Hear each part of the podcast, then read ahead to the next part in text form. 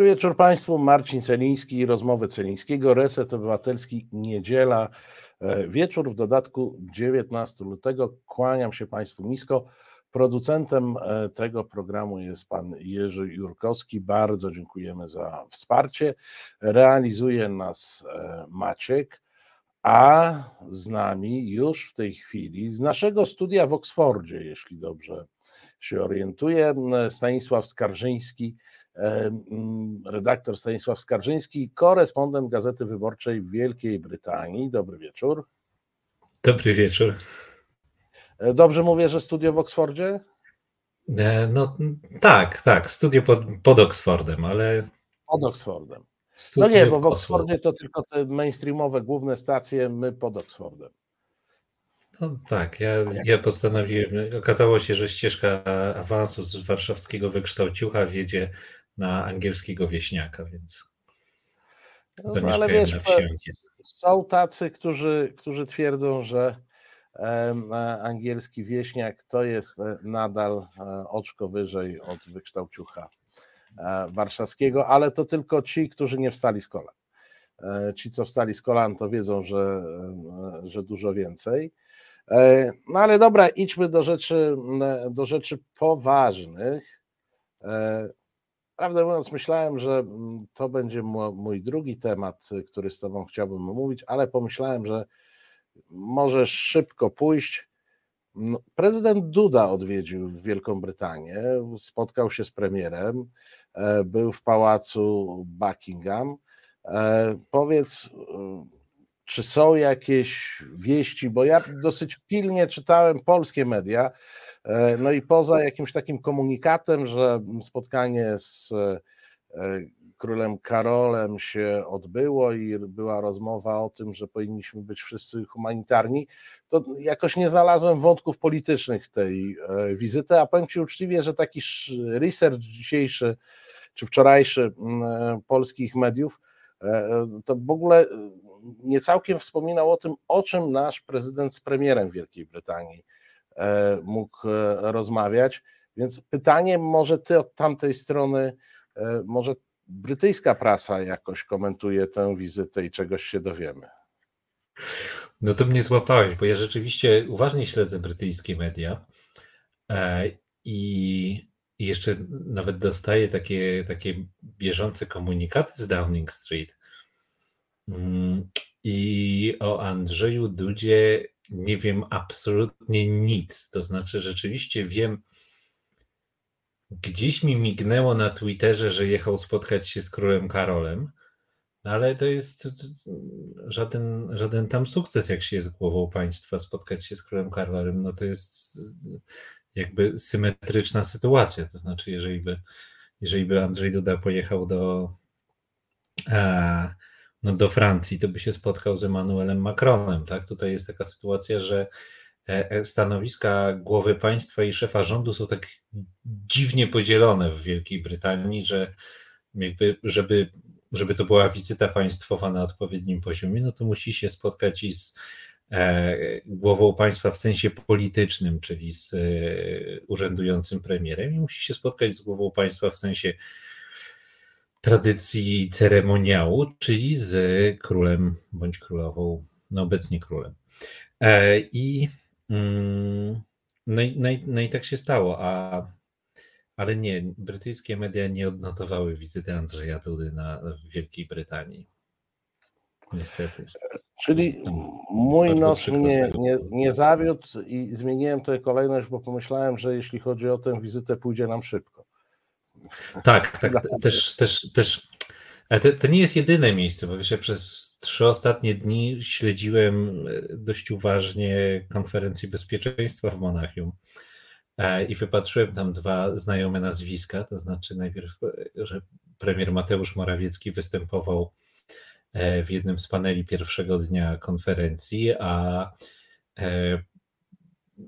potem w, jednym, w jednej z omówień, to było chyba Politico, e, nie, to kanclerz, kanclerz e, Scholz zamieścił na Twitterze zdjęcie, na którym występował z Macronem i właśnie z Andrzejem Dudą. E, problem polega na tym, że w żadnym... To było spotkanie Trójkąta Weimarskiego.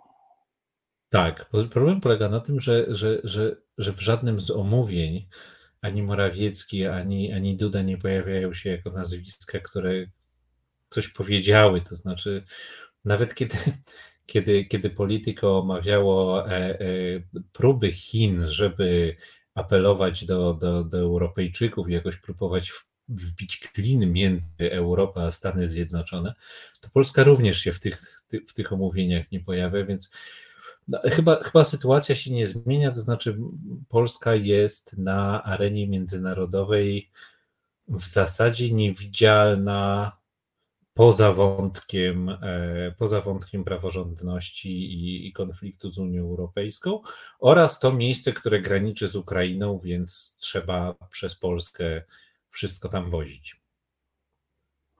No tak, czyli, czyli jest, jako zaplecze Ukrainy jesteśmy, e, jesteśmy znani.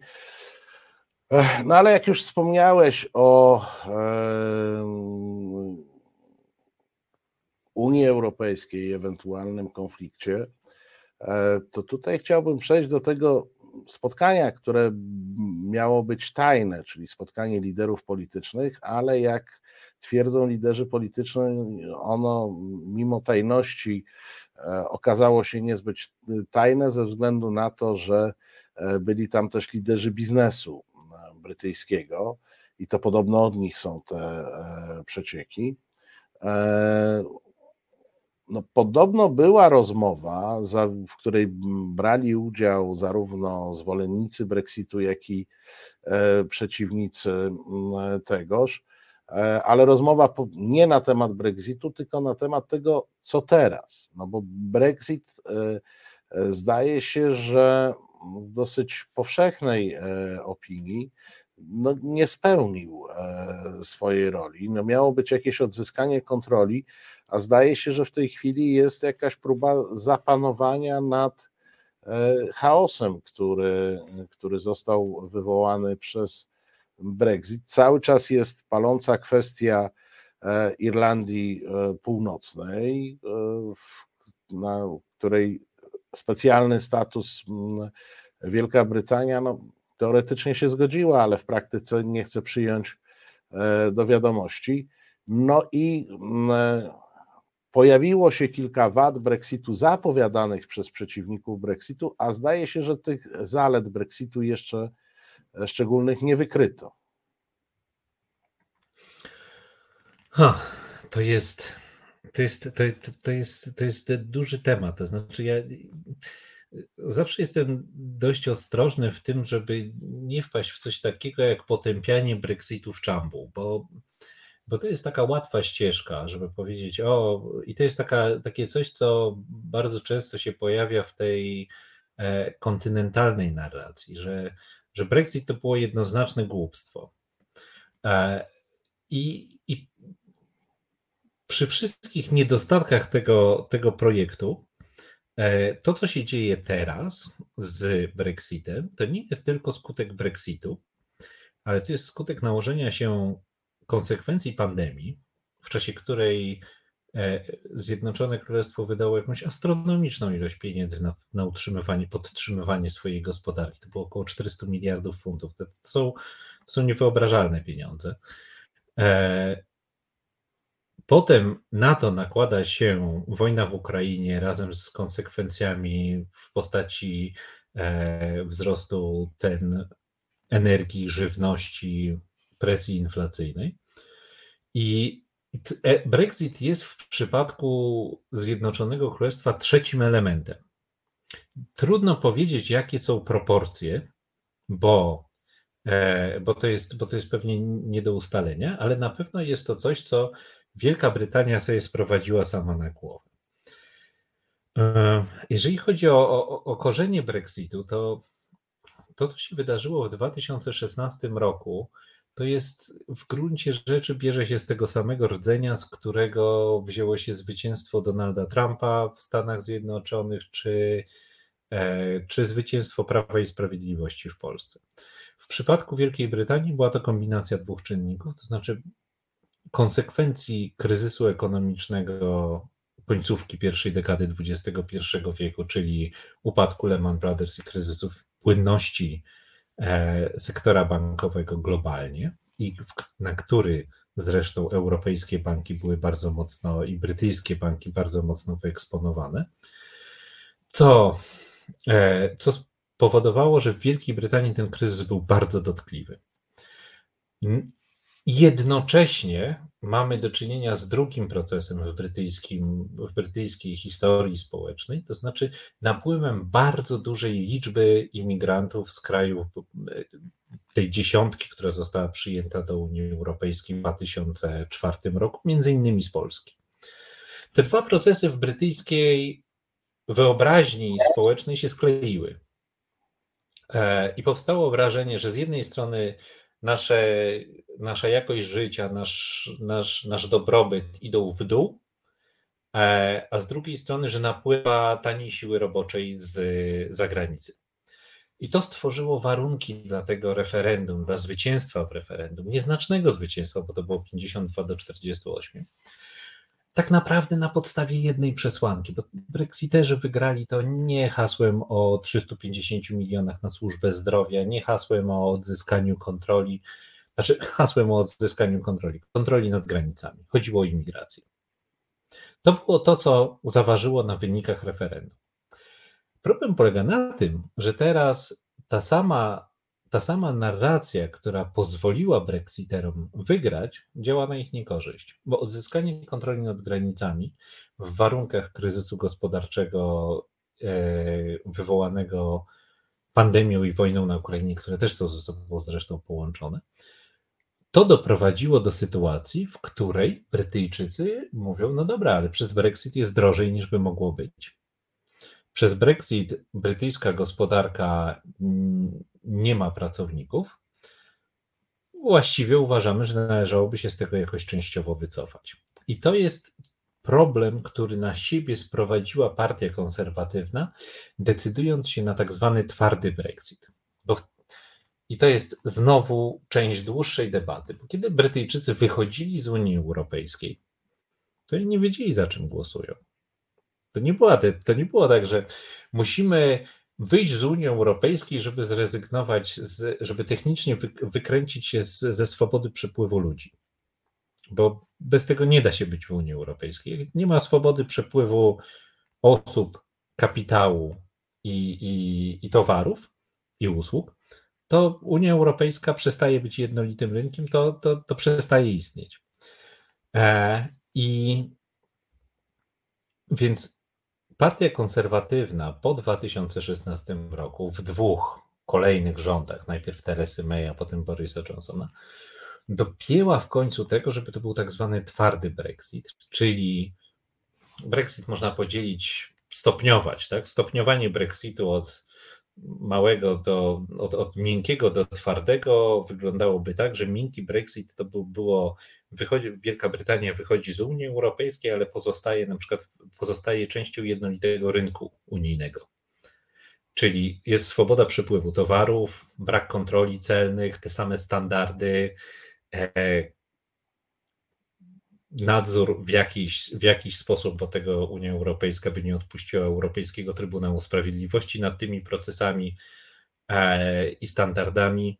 E, I, ale Wielka Brytania nie jest częścią Unii Monetarnej i nigdy nie zamierzała być.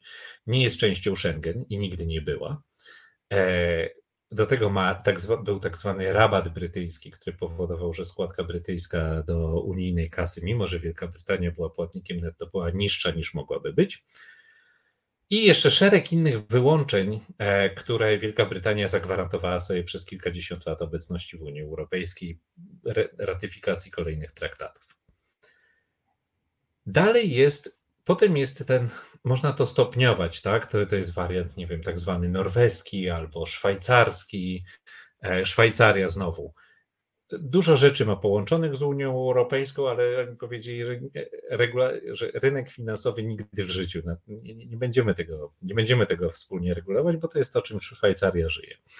Wielka Brytania z kolei wręcz przeciwnie, rynek finansowy to, było to była esencja tego, dlaczego Wielka Brytania była w Unii Europejskiej. Londyn był finansową stolicą Europy.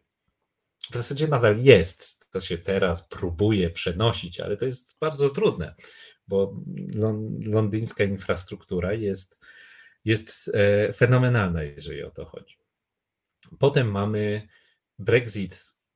To, jest, to, to są różne warianty miękkiego Brexitu. Potem jest Brexit twardy, czyli wychodzimy również z Unii Celnej i jednolitego rynku, czyli mamy jako Wielka Brytania swobodę negocjowania umów handlowych z resztą świata. I tutaj częścią kalkulacji torysów było to, żeby, że Donald Trump, który był przecież bardzo bliskim sojusznikiem politycznym Borysa Johnsona, nikt nie wiedział, że, znaczy nikt nie wiedział. Po pandemii już było wiadomo, ale rozmawiamy w warunkach przed pandemią. Nie było pewne, czy on przegra wybory w Stanach Zjednoczonych. Gdyby je wygrał, Wielka Brytania mogłaby się gospodarczo przykleić do Stanów Zjednoczonych i nikt nie jest w stanie zagwarantować, że nie wyszłaby ten na tym całkiem nieźle. Mhm. Ale Donald Trump przegrał wybory. I wreszcie jest wariant Brexitu najtwardszego, czyli bez żadnej umowy wystąpieniowej, kiedy państw, Wielka Brytania z dnia na dzień staje się państwem trzecim. I to był wariant no, gospodarczo bardzo ryzykowny, ale ten, który mamy, ten twardy Brexit, również okazał się bardzo kosztowny. E, poskutkował wyschnięciem e, inwestycji, na pewno podbił inflację, spowodował, że Wielka Brytania ma wzrost najniższy spośród państw G7.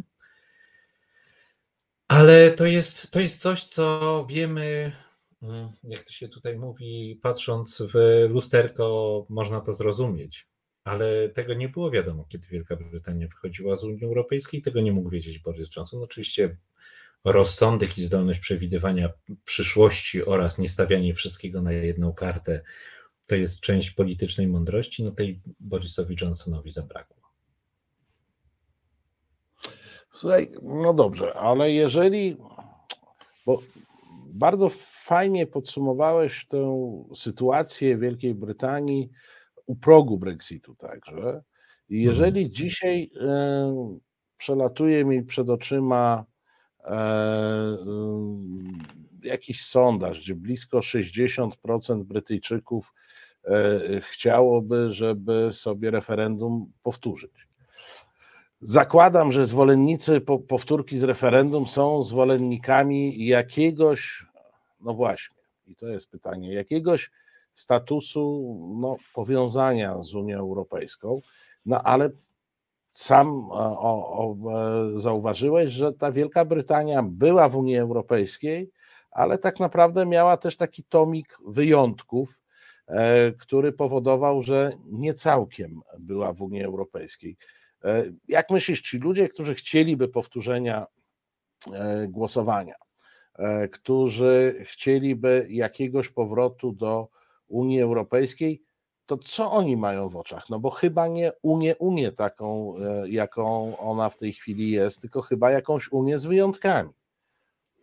No to jest świetne pytanie, bo wydaje mi się, że, że jeżeli byśmy teraz powiedzieli wracamy do Unii, gdyby ktoś teraz powiedział wracamy do Unii Europejskiej, to by było tak samo nośne hasło jak wyjdźmy z Unii Europejskiej. To znaczy świetnie, ale co to znaczy?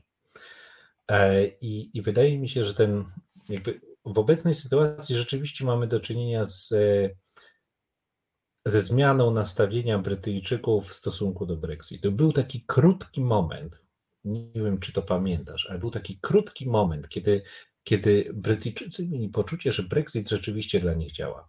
To były szczepionki.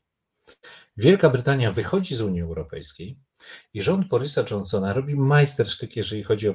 W ciemno podpisują umowy ze wszystkimi na dostawy mil, setek milionów dawek szczepionki.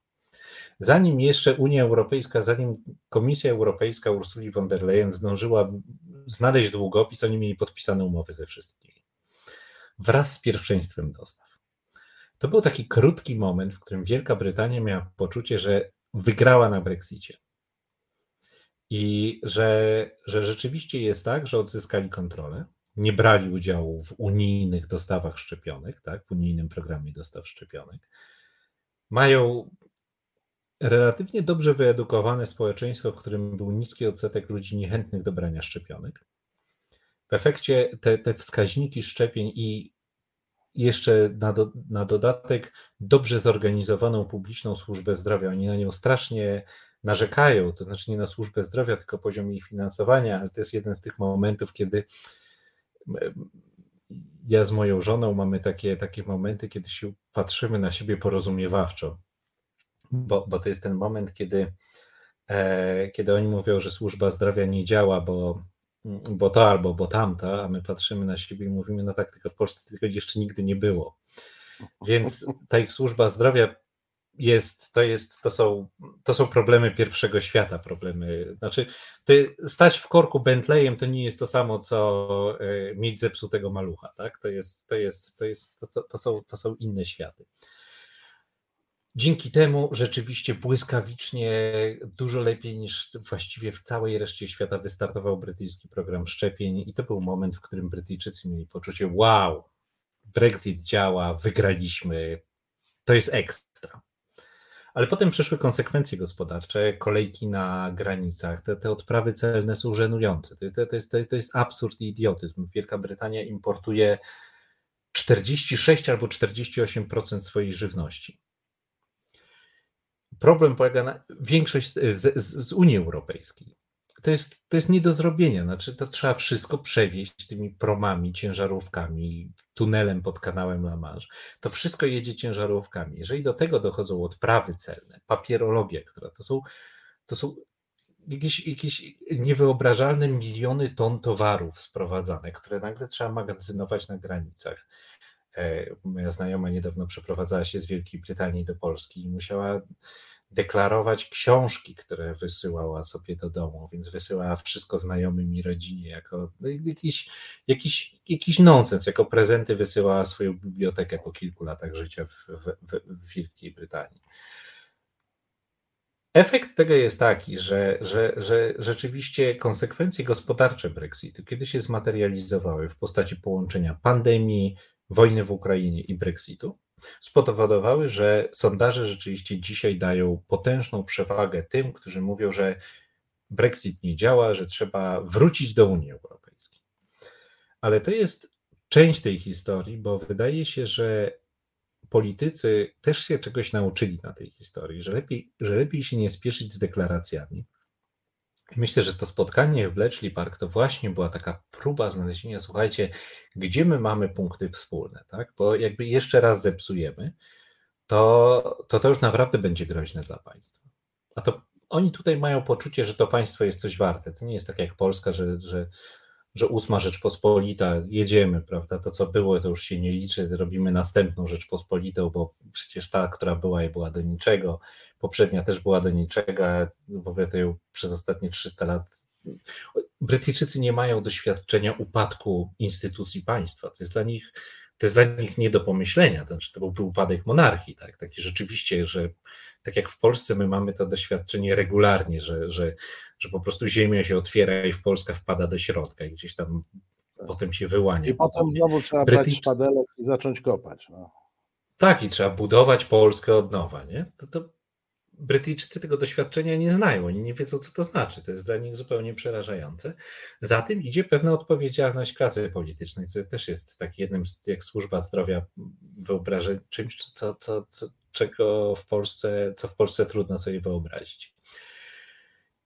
Wydaje się, że nikt dzisiaj, jeżeli nawet takie byłyby oczekiwania społeczne, nie powie wracamy do Unii Europejskiej, bo to oznacza negocjowanie powrotu z Brukselą. Bruksela nie zgodzi się na powrót Wielkiej Brytanii w takiej formule. No dobra, zmieniliście zdanie, to wracajcie. Ze wszystkimi wyłączeniami, które dotąd mieliście. Bo, bo Unia Europejska nie może być takim klubem obrotowym, że, że, że, że, że jak, jak ci po drodze to jesteś, a jak ci nie po drodze to wychodzisz. To, to tak nie może działać. No to, to nie może być tak, że tak jak, jak jest z Polską, prawda, ten problem, że, że no w zasadzie Polska dzisiaj nie zostałaby wpuszczona do Unii Europejskiej, bo nie spełnia standardów unijnych, tak? ale nikt nie może jej zawiesić i, i, i powiedzieć, słuchajcie, no, ten proces trwa.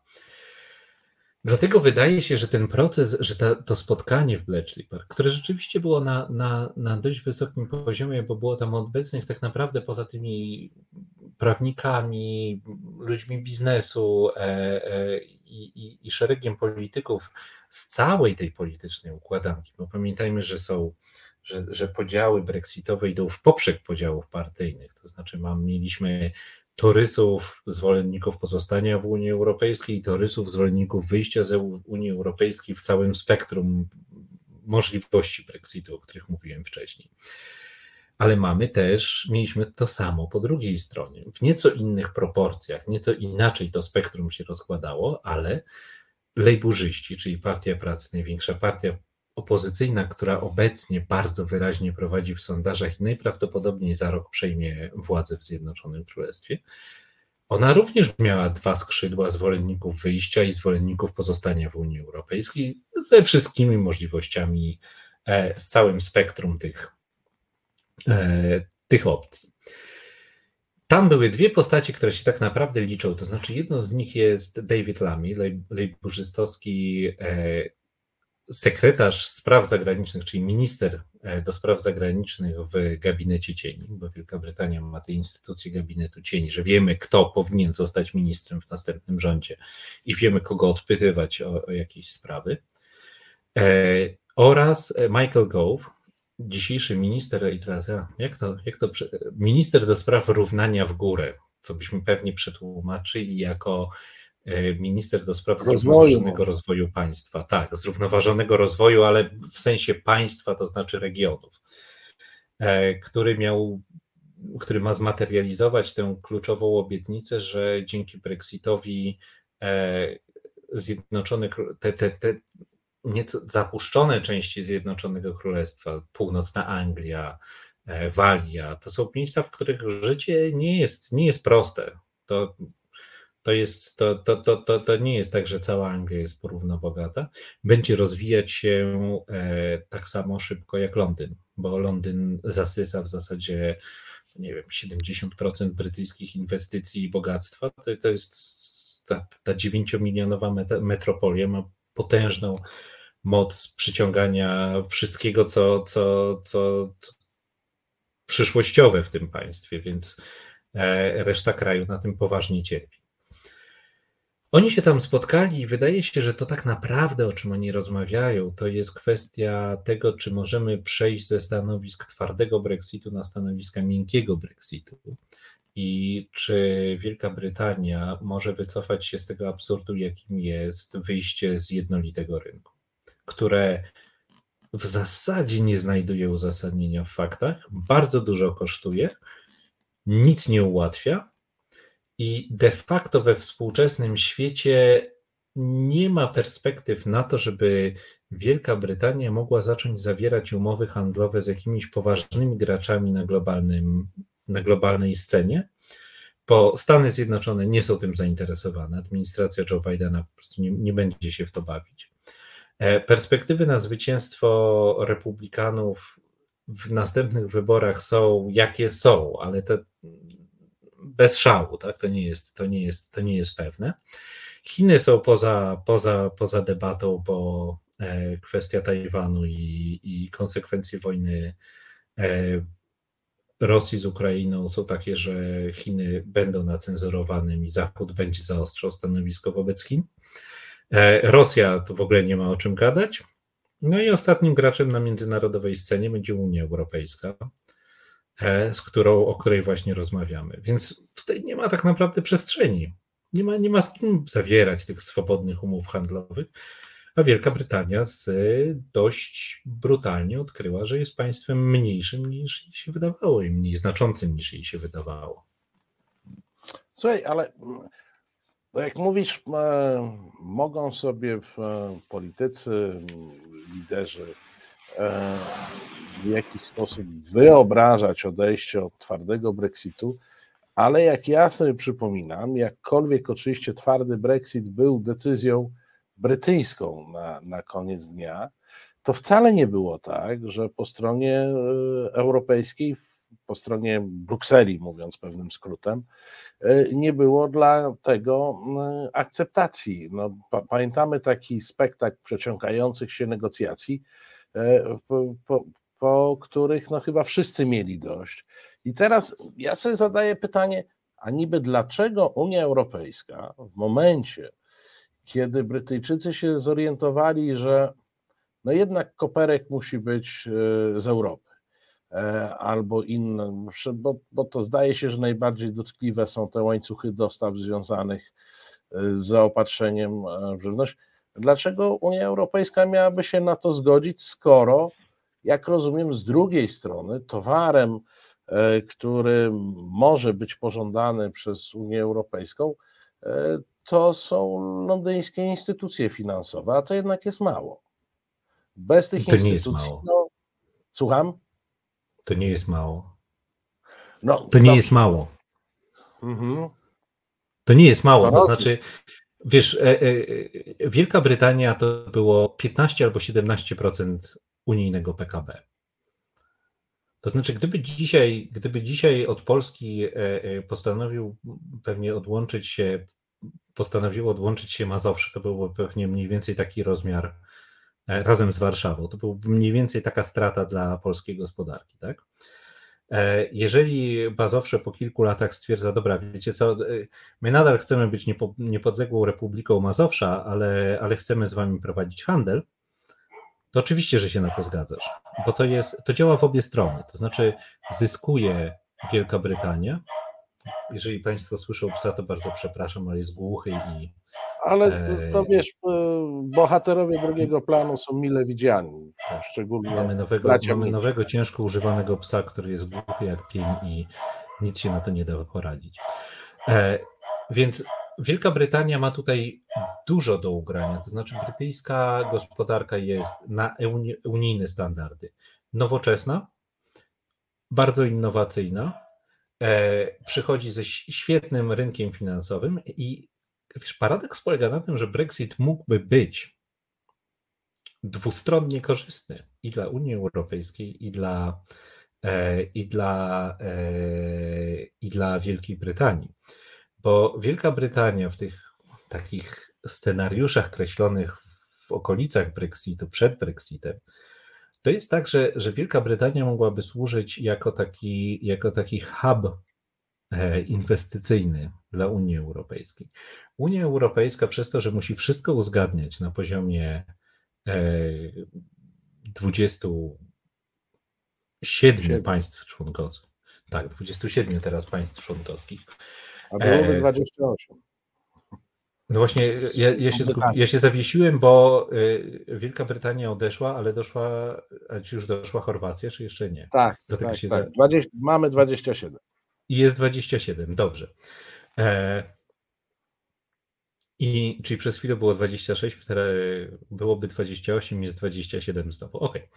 E, to jest tak, że w wielu miejscach na świecie takie, takie, takie huby inwestycyjne funkcjonują. Nie wiem, w przypadku Chin, Hongkong, Szanghaj e, wykonują taką funkcję, Singapur do pewnego stopnia.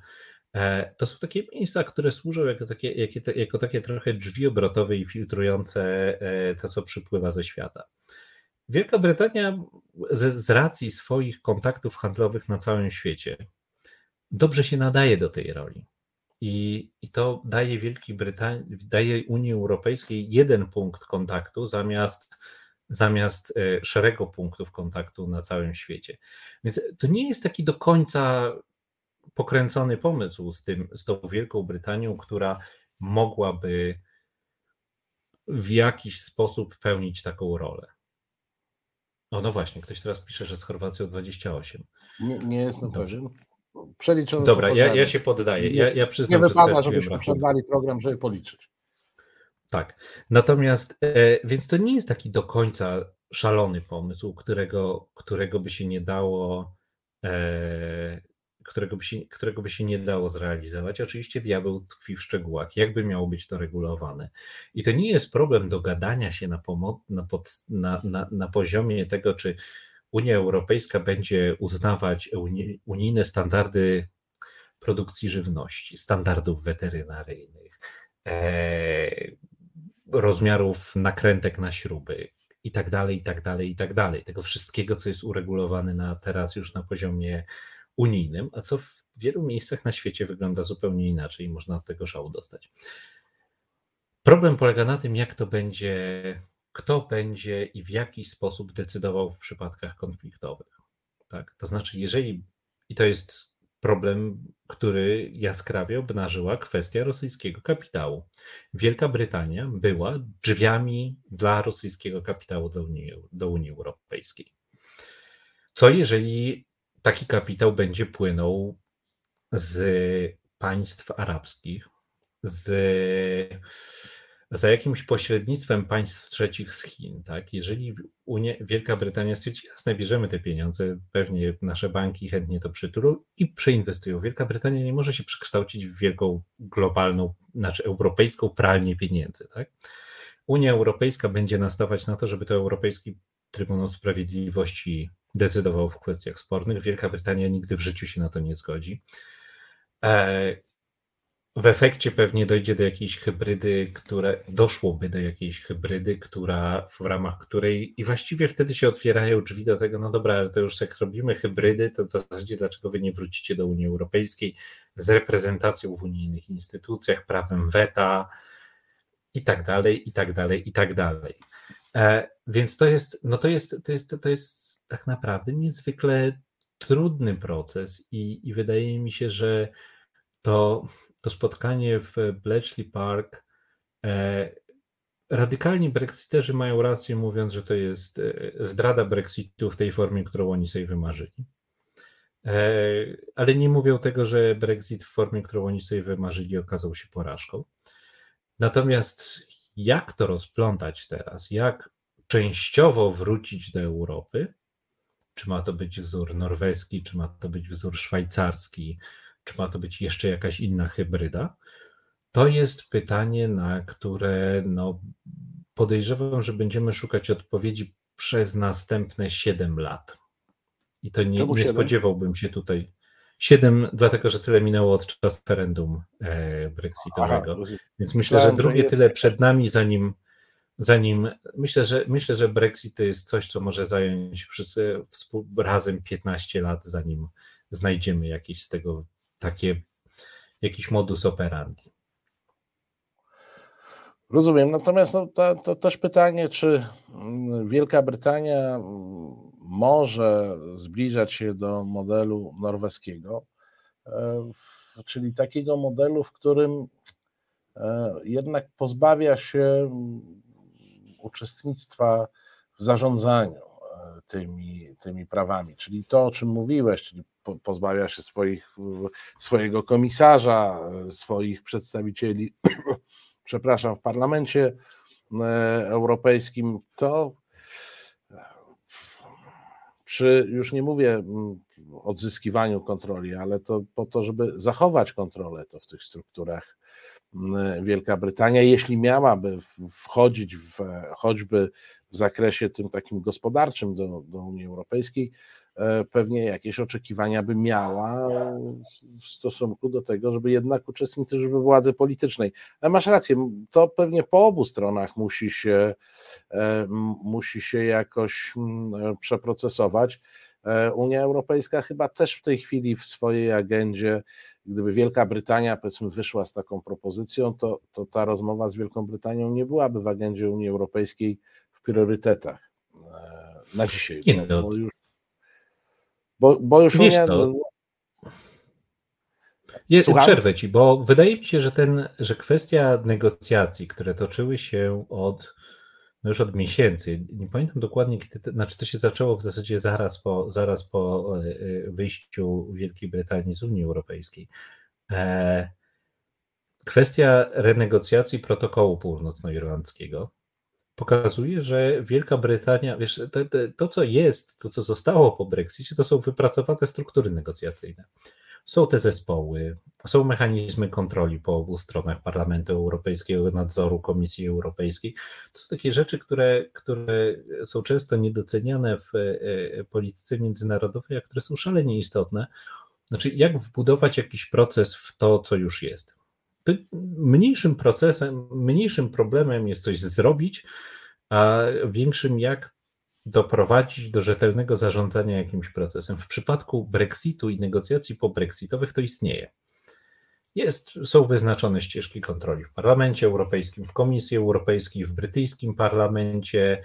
E, brytyjski Sąd Najwyższy jest na bieżąco ze wszystkimi tymi regulacjami.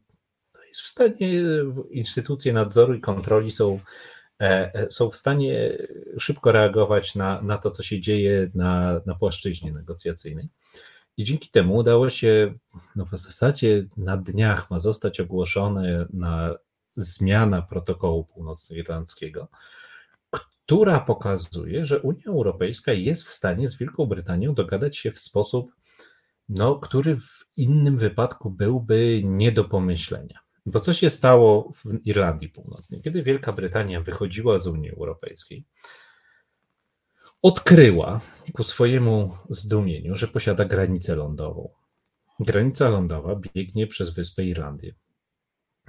Jest to, ja tam byłem, to jest, to jest super. To jest tak, jakby ktoś wyznaczył granicę między, nie wiem, Żoliborzem a Śródmieściem i postanowił, że tam teraz będzie przebiegać granica państwowa i no to akurat granica biegnie przez miasto, no ale to nie wiem, między, między Grodziskiem a Podkową Leśną. Ekstra pomysł. Po prostu puścić granicę ludziom przez, przez ogródek.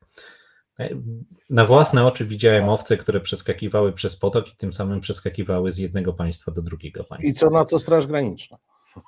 Straż Graniczna nie była obecna, bo to było jeszcze zanim, zanim, ten, e, e, zanim to wariactwo weszło w życie. No ale problem polega na tym, że w 1998 roku Wielka Brytania i Irlandia podpisały porozumienie wielkopamiątkowe pod auspicjami Stanów Zjednoczonych, które jest prawem międzynarodowym, które stanowi, że nie można odtworzyć granicy lądowej. Ta granica lądowa nie może zostać odtworzona bez naruszenia procesu pokojowego irlandzkiego, a to nie jest coś, co zupełnie wygasło. To przecież wybuchło kilka bomb w ciągu ostatnich tak. kilku lat właśnie z tego powodu. Wielka Brytania w negocjacjach zgodziła się na coś w zasadzie nie do pomyślenia, to znaczy przesunięto granicę celną, towarową, na granicę między Wyspą Irlandią a Wyspą Wielką Brytanią, na której leży Szkocja, Walia i Anglia. W efekcie brytyjskie firmy, chcąc eksportować do innej części Wielkiej Brytanii, jaką jest Irlandia Północna, muszą wypełniać pełną deklarację celną, tak jakby eksportowały do Polski, Niemiec, Włoch, całego jednolitego rynku. Natomiast Irlandia Północna została w, i teraz aha, została w jednolitym rynku unijnym i została w Europejskiej Unii Celnej, de facto została w Unii Europejskiej z gospodarczego punktu widzenia. Wściekli się, brytyjscy przedsiębiorcy się wściekli, ale to jeszcze, to jeszcze toryci jakoś by przeżyli, ale wściekli się Bry, yy, północnoirlandzcy lojaliści, tutaj zwani unionistami, co, co jest mylące, bo nagle Unia nie jest Unią Zjednoczonego tak, Królestwa, tak. tylko Unia jest podziałem Tak, więc i oni od 2020 roku, znaczy od ubiegłego roku sabotują e, władzę w Irlandii Północnej. E, powstanie rządu, który znowu jest takim rządem, jak, e, który Irlandia Północna to jest, to, jest, to jest niezły dom wariatów, ale tam do rządu muszą wejść dwie największe partie. Czyli wyobraźmy to sobie w Polsce, tak? Jakby w efekcie, gdyby po, po latach wojny domowej PiS i PO postanowiono, że reprezentacje, e, e, reprezentacje, nie wiem, no to, to jest tak jak, jak polskie, polski, tak, nasz prezydent, wasz premier, taki, taki, taki mniej więcej w Polsce to przecież przetrwało dwa lata, tutaj istnieje od, od, od 98 roku, więc to jest i rzeczywiście do rządu musi wejść główna partia zwycięska w wyborach i musi wejść główna partia opozycyjna, czyli jeżeli rządzą unioniści, tak było od 1998 roku bez przerwy, to do tego samego rządu muszą wyjść republikanie z Sinn Fein, inaczej nie ma rządu.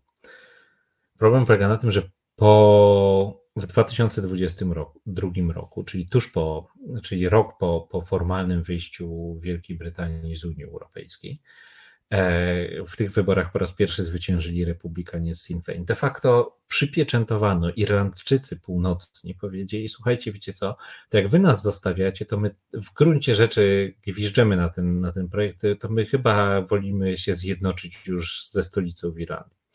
Unioniści bardzo dobrze wyczuli tę melodię i oni nacisnęli wszystkie guziki alarmu, strajk generalny, e, polityczny strajk generalny, co, co są w stanie to e, gdzie są w stanie, to protestują. I pod tym naciskiem, który jest niewygodny dla obu stron, bo Uni Unia Europejska nie chce mieć złych relacji z Wielką Brytanią ze względów gospodarczych i ze względów politycznych. I dla Londynu to jest okropne, bo ci unioniści to są ich bardzo bliscy sojusznicy i, i, i na pewno rząd w Londynie, rząd Torysów nie chce mieć na koncie rozpadu Zjednoczonego Królestwa. Tak? Bo to, w Irlandii Północnej to nie jest trudne. Tam jest, wystarczy jedno referendum i koniec. Jedno referendum i, i mamy zjednoczoną Irlandię. Więc to jest naprawdę, naprawdę blisko i dużo trudniej niż w przypadku Szkocji byłoby takiego referendum Londynowi odmówić. Znaczy w zasadzie nie sposób. Efekt tego jest taki, że Londyn parł do nowej umowy, a Bruksela nie była tej umowie przeciwna i to się udało wynegocjować. Ma być nowy system rejestru firm zaufanych, zweryfikowanych, skatalogowanych, które będą mogły bez kontroli granicznych wysyłać towary tylko na rynek północnoirlandzki. Ale to tak naprawdę znaczy, że te towary wjeżdżają do Unii Europejskiej. To jest tak, jakbyśmy mieli, no nie wiem, z, kto jeszcze nie jest, tak jakbyśmy mieli, nie wiem, że, że, z Rosji nie można, ale z obwodu kaliningradzkiego to proszę bardzo. To już owszem. To już owszem, nie? Mamy umowę, to, to szaleństwo jest. To, to, więc to pokazuje, że rzeczywistość stosunków międzynarodowych zawsze z definicji jest, była i będzie rzeczywistością patchworku i niedociągnięcia. A w tych warunkach wszystko jest możliwe. Jeżeli pytasz, w jaki sposób, czy Unia Europejska byłaby na to gotowa, Unia Europejska ma wykształcone procedury, żeby to przeprocesować. Ma w tym interes, jeżeli nie polityczny, taki, że będzie w końcu święty spokój i nie będzie się trzeba z tymi Brytyjczykami kłócić. Ileś rzeczy będzie można przy okazji załatwić, takich, e, które w innym wypadku są kłopotliwe, jak na przykład kwestia migrantów e, przepływających przez kanał La Manche. Wielka Brytania po prostu nie chce za to płacić, bo mówi, że to jest francuski problem.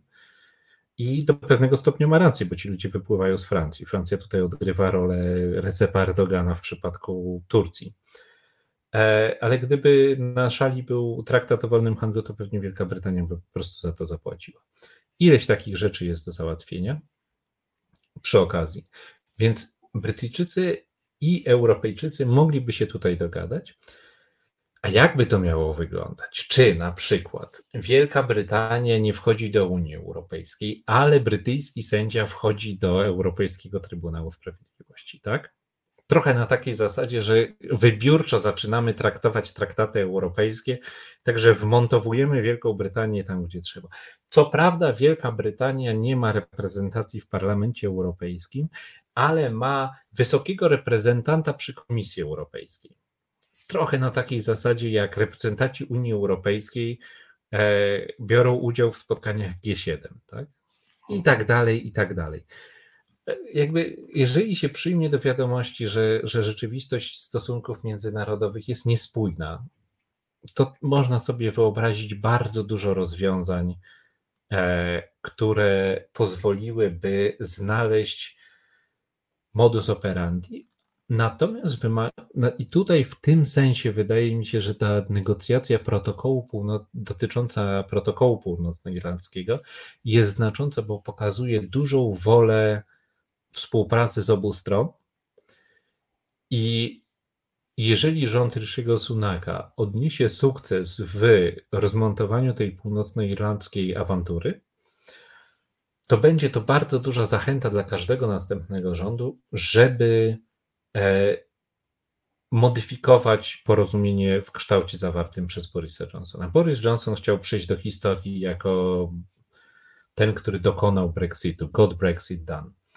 E, ale, ale coraz więcej wskazuje na to, że, że, że, że Brexit i relacje brytyjsko-unijne będą relacjami bardzo dynamicznymi. Tam jest bardzo duża wymiana handlowa, bardzo duża wymiana finansowa i to się to nie jest coś, co można zmienić w ciągu jednej nocy. Bo i nie ma chyba takiej kluczowej przeszkody, która, którą, którą z polskiej perspektywy tego nie widać, ale Unia Europejska, mm, paradoks polega na tym, że, że Polska wyszła e, z Europy nie wychodząc z Unii Europejskiej. Opuściła wspólnotę wartości praw. Wielka Brytania wyszła z Unii Europejskiej, ale nie wyszła z Europy.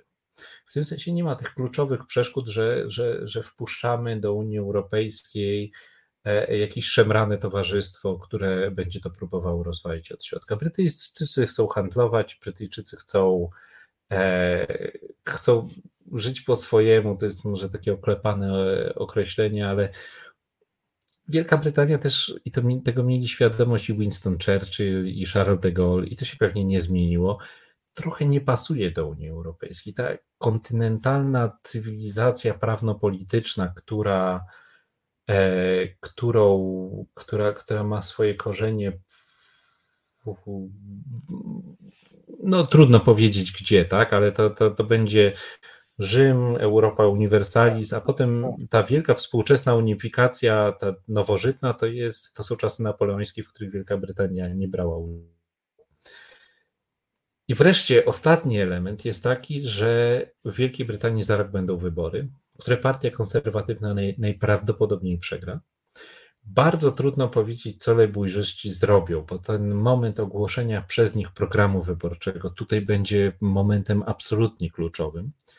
E, dotąd program partii, e, partii pracy jest taki, że oni nie będą szukać większych zmian w umowie zawartej przez Borisa Johnsona. Natomiast, e, natomiast to spotkanie w Bletchley Park wskazuje, że tutaj będą takie ruchy w kierunku, w kierunku zmiany i, i ja bym się spodziewał, że, że Partia Pracy zaproponuje jakąś zmianę E, umowy brexitowej. Bardzo wyczerpująca ta nasza rozmowa, jak sądzę. Nie wiem, Państwo też e, ocenią. Bardzo Ci dziękuję, że znalazłeś dla nas czas e, ze studia podoksfordzkiego. Proszę bardzo. Prosto, prosto z Wielkiej Brytanii Stanisław Skarżyński, korespondent Gazety Wyborczej. Bardzo Ci dziękuję za tę rozmowę. Dziękuję bardzo. Do usłyszenia. Kłaniam się do usłyszenia.